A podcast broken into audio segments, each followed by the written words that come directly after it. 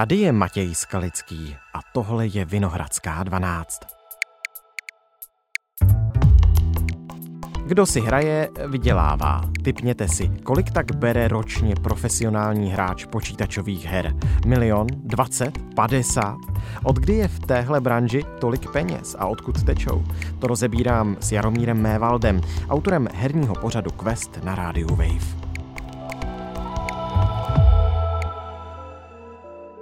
Dnes je středa, 19. července. Dobrý den, vítejte ve Vinohradské 12. Dobrý den. Za pár dnů odstartuje v Kolíně nad Rýnem v Německu jeden z největších esportových turnajů letošního roku eh, ve střílečce Counter-Strike Go. Price pool, to znamená ty peníze, o které se tam bude hrát, ten je stanovený na v přepočtu 21 milionů korun. To je jako běžná suma peněz, o které se v počítačových hrách hraje, nebo je to trošku víc než normálně, protože je to spousta peněz? V tom vrcholovém e-sportu je to relativně normální částka, o kterou se hraje ale když pohledneme na e-sport jako takový, tak je to spíš eh, odchylka od průměru. Eh, většinou se nehraje o tak vysoké peníze. Hmm. No a když říkáte, že v tom vrcholovém se o takhle velké peníze hraje, takže je běžné, že přijedou hráči na turnaj, že se složí ty týmy, které hrajou určitou počítačovou hru, přijedou a tam vidí dnes je možné vyhrát 20, 30, 40 milionů. No oni to ví už dopředu, protože ono se to vlastně už trochu skládá z toho zájmu, který vznikne během kvalifikace. Oni se na to nejdřív musí kvalifikovat nebo případně být pozváni tím organizátorem. Eh, rozhodně to není tak, že se dostaví na místo a najednou jim je řečeno, Jasně. že aha, tak hrajete o tolik milionů korun, ale vždycky je to vyvolané zájmem sponzorů, je to vyvolané zájmem eh, lidí, kteří kupují vlastně práva, eh, protože ty turné jsou sledované, tak někdo musí koupit ty práva, z toho se vlastně generuje ten price pool, jak se říká, a zároveň je to generované i tím, které vlastně týmy se na to kvalifikovaly. Když tam jsou zajímavé týmy, tak ten price pool zroste. Když tam zas tak zajímavé, to znamená jako sledované týmy nejsou, tak ten price pool může být i menší. Uh-huh. A price pool to tedy znamená to, že ne, že těch 21 milionů vyhraje ten první, ale že se to rozdělí třeba Přesně mezi, mezi prvních pět. Je to odstupňované, vlastně ten první získává nejvíc, největší percentuální podíl z té částky a pak druhý, třetí a tak další se ty částky tam snižují. Samozřejmě myslím si, že na některých turnajích je to třeba až do 15. místa, že když jste hmm. 15, tak i stále ještě něco dostanete. Často to je tak, že na těch pozdějších místech už jakoby nejste v plusu, že ty náklady s tím jako dopravit se tam, když to je hmm, třeba na hmm, druhé straně světa, nebo případně i s ubytováním a tak dále, pokud to nehradí ten turnaj, tak vám vlastně jako mm, převýší ty, ty příjmy z toho turnaje ve chvíli, kdy se umístíte na těch prvních třech místech, tak to samozřejmě už se vám jakoby rentuje jako týmu, ale to se ne, nepovede každému a je pravda, že ti, kdo vyhrávají, tak tam to hodně rotuje, že to není jakoby jedne, jeden tým nebo jeden nějaká, nějaká organizace, jo, že to není Federer 10 let tak, tak, tak. dokola, ale že tam, že ty klany, ty týmy se prostě mění, takže je to Přesně takové tak. férovější. Tak. Když bych to porovnal teda se, se sportem, který je asi většině posluchačů blížší, hmm. tedy ten, který sledují běžně v televizi, ale je to tam tedy podobné taky. Se cestuje po světě, ono, taky ano. když neskončíte úplně dobře, tak asi ten turnaj vás stojí víc, než eh, to, co jste tam eh, vyhráli, protože jste nic nevyhráli. Možná dostanete body do nějakého žebříčku. Ono je to v, v podstatě, dá se říct, že on se ten starý svět, to znamená ten klasický sport, starý. Eh, se přesunul do toho nového světa, ale jako hmm. on moderní svět nebo ten nový svět, on e-sport začal už někdy jako na přelomu 90. let a nového tisíciletí, jako být ustanoven jakožto něco, kdy hráči hrají skutečně profesionálně za peníze, což bychom asi měli říct, že ten e-sport rovná se hráč dostává buď plat, anebo ty prémie z těch úhraných turnajů a z toho vlastně dostává normální výplatu, dá se říct. A ve chvíli, kdy se profesionalizuje, tak už se dá říct, že to je e-sportovec. No já jsem četl na portálu eSports Insider nebo eSports Insider o platech profesionálních hráčů.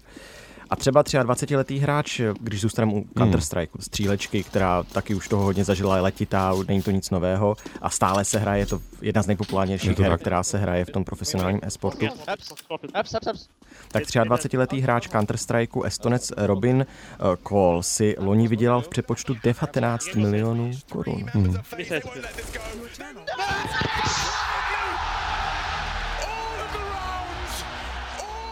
Jak je to možné?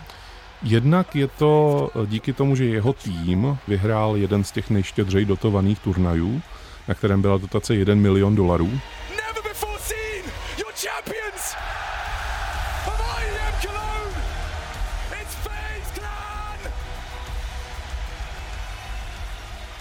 Je to složené z toho, že on dostává nějakou gáži od své mateřské organizace, to znamená, že pravidelně měsíčně a regulérně dostává výplatu. A plus je to složené ještě ze sponzorských příspěvků, které má jako hráč jako samotný, případně mm-hmm teď nevím, jestli je tam jako i nějaká smlouva v rámci té organizace, že by ta organizace měla uzavřenou nějakou sponzorskou smlouvu, ale hráči jako takový uzavírají svoje vlastní sponzorské smlouvy.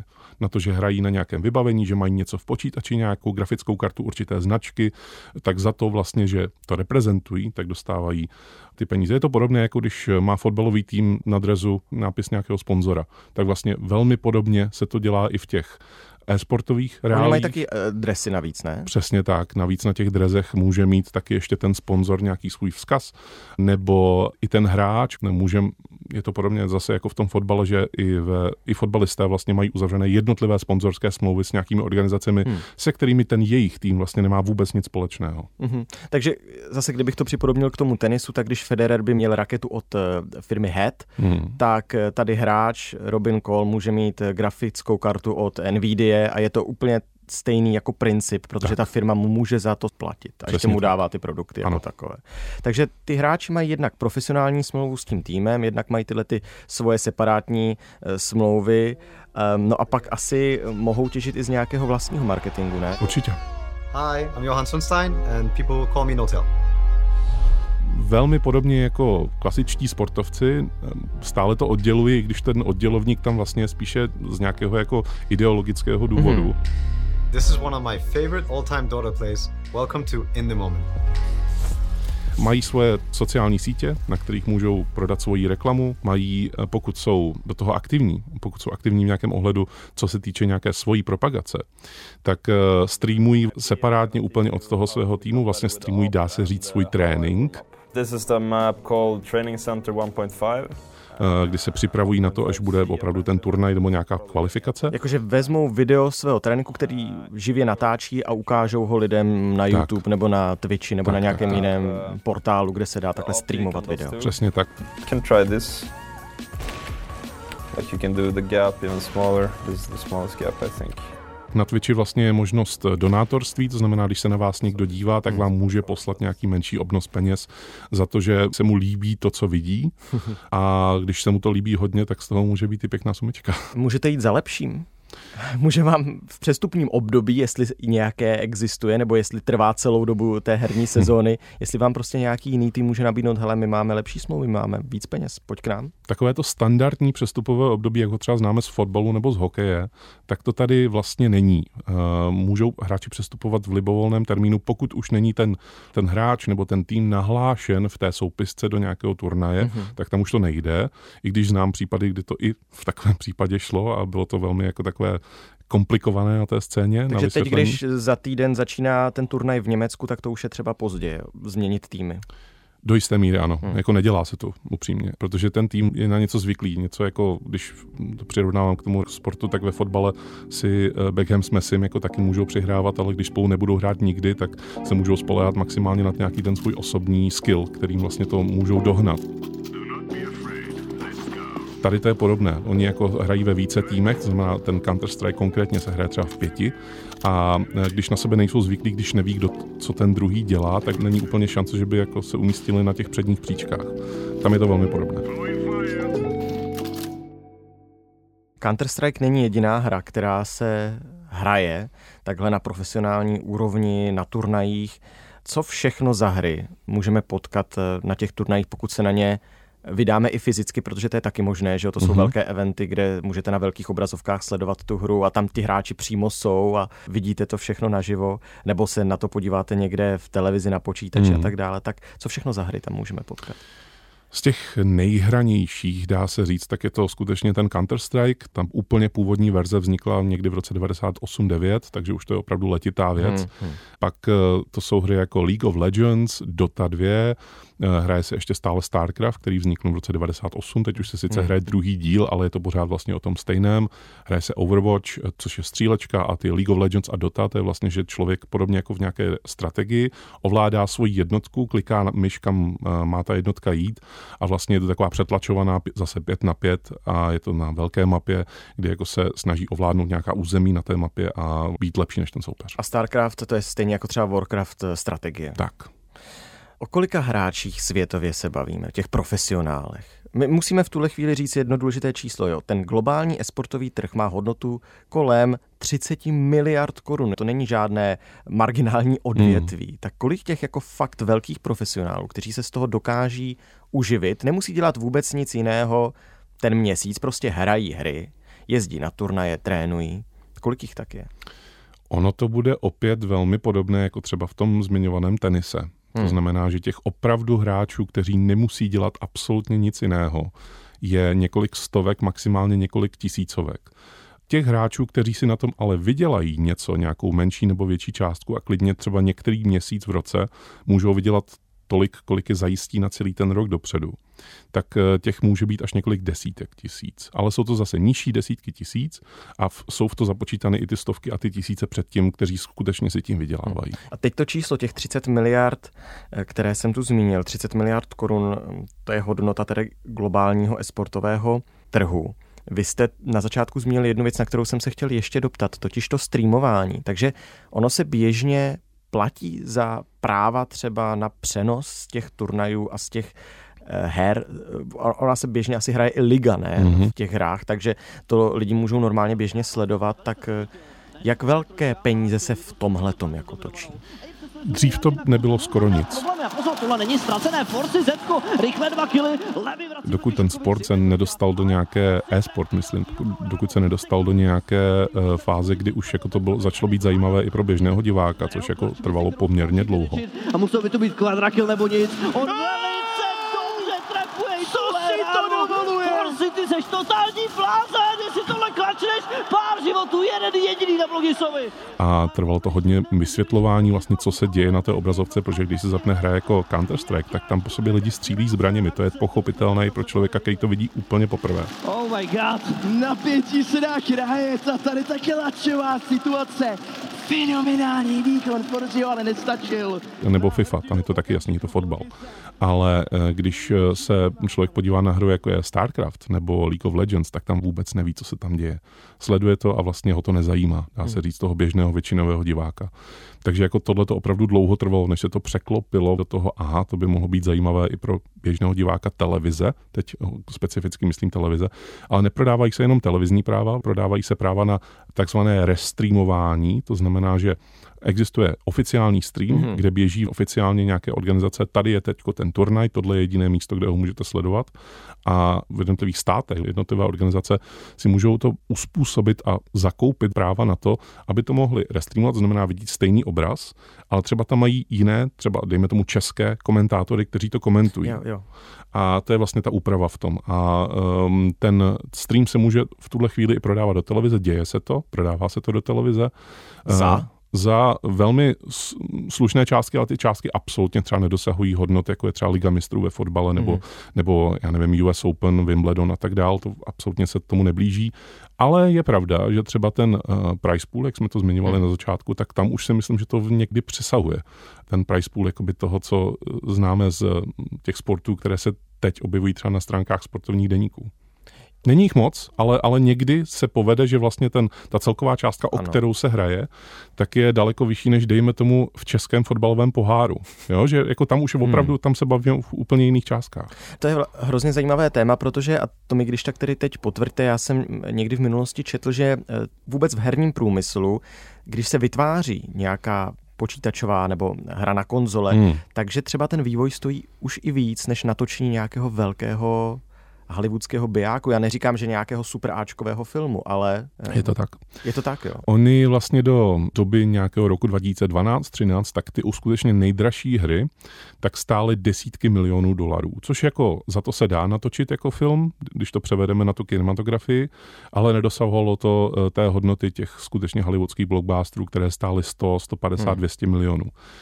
Teď už hry stojí 100, 150, 200 milionů. A zase nejsou to všechny hry, ale jsou to skutečně ty největší hry, které pravděpodobně budou posluchači i znát, to znamená Last of Us, Marvel, Spider-Man a tak dále. Jsou hry, které jako zasáhly i mimo svoji bublinu, dá se říct. No, Zasáhli i do toho filmu. Přesně tak. Eh, Vlastně zná se to i díky tomu, že vznikl ten seriál Last of Us, tak vlastně to je na, na motivy té hry, která byla skutečně vyvíjena dlouho a stála hodně peněz.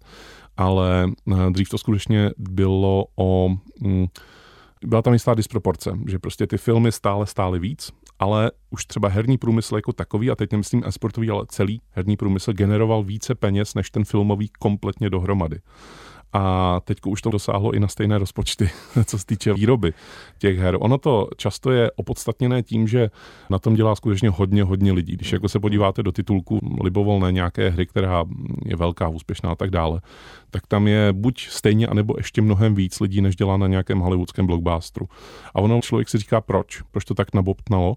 Je to požadavkami na grafiku. Eh, Lidé chtějí, aby ta grafika byla co nejrealističtější, aby se ty postavy hýbaly co, co nejvíc jako reální lidé a eh, je to požadavky na to, aby to byl ten zážitek, který to buď člověku vydrží hrozně dlouho, to znamená, že tu hru odehraje za nějakých 20-30 hodin a to už je jako bráno, jako že ta dlouhá velká hra, anebo aby ji mohl hrát stále dokola opakovaně. A to znamená ještě druhou věc, aby ta hra byla udržovaná, vlastně aby na ní stále pracoval nějaký tým, když se stará o to, že vydání hry, to je jenom jako špička ledovce v tomhle. tom. Začátek, taky Mm, ne. Tam se musí ten tým vlastně starat o to, aby tam jako eh, byly opravovány různé chyby, na které hráči Hmm. Narazí v průběhu toho hraní a není vůbec výjimkou dneska, že eh, existují game as a service, to znamená hra jako, jakožto služba, ve které neplatíte na začátku vůbec nic, eh, tu hru si stáhnete zadarmo, ale platíte za to, že si třeba tam chcete koupit lepší zbraň.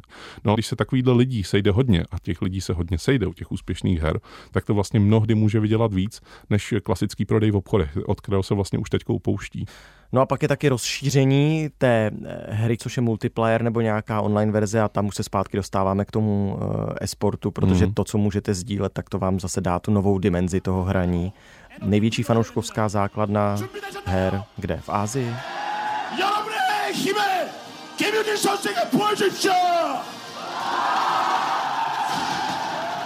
Je to Ázie? Já znám ta videa těch super nadšených fanoušků, kteří sledují StarCraft a jsou z toho úplně uvytržení. StarCraft je extrémně populární a vždycky byl populární, to je třeba dodat, tam je populární už téměř 20 let a skutečně ty nejlepší hráči tam jsou brané za top celebrity. Hmm. Tak to je Jižní Korea.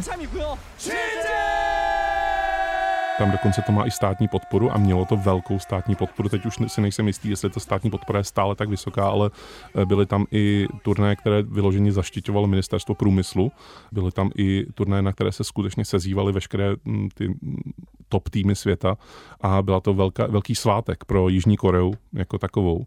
Pak Čína, Japonsko, z těch eh, tradičních evropských regionů, to jsou severské státy, znamená Švédsko, je tam i velká síla v, v Německu, co se týče e-sportu, a v Severní Amerika, to znamená USA. A fanouškovská základna v Česku, počítačové hry, konzolové hry.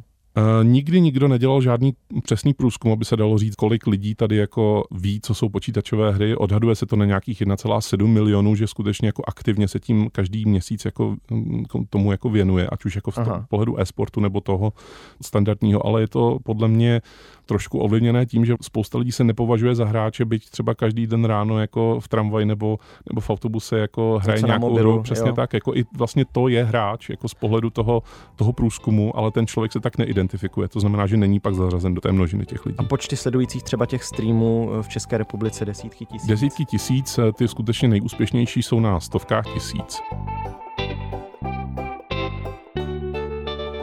This is gonna be a huge problem. Fight mezi Megamanionama, když frontlinku tvoří Rames, není úplně nejchytřejší. Šič, tohle je pěkný pás a je to 2-0. Definitely. Wow. It's the nails. Oh, pozor, Jejkoslav nám našel dobrý kick. What is this from Grand 3? Pár palců nahoru, Blood over to Zeka.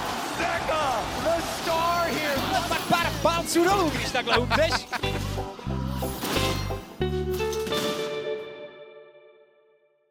Já jsem tu říkal číslo 30 miliard dolarů, tak na konci roku by ten globální esportový trh mohl dosáhnout hodnoty 35 miliard podle projekcí. Na konci dekády by to mohlo být už bezmála 150 miliard.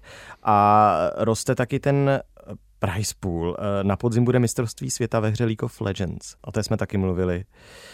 My jsme říkali, že na tom Counter-Strikeovém turnaji teď bude 21 milionů korun v přepočtu. No a price pool na tom mistrovství světa, na tom světovém šampionátu v League of Legends, které bude někdy, to bývá říjen listopad, ne?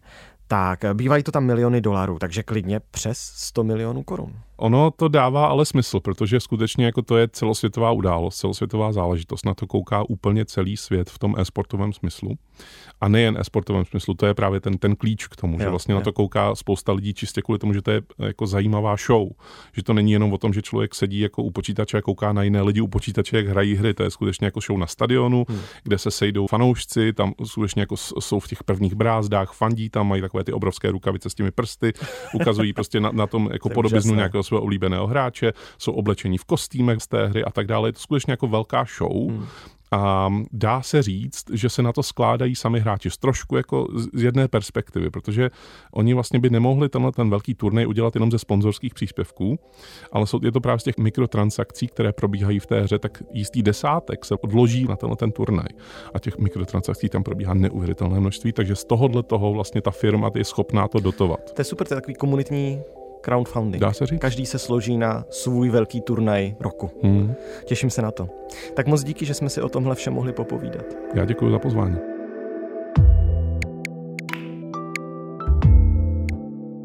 Tohle už je všechno z Vinohradské 12, z pravodajského podcastu Českého rozhlasu. Dnes o tom, jak se točí peníze v elektronickém sportu a obecně v herním průmyslu.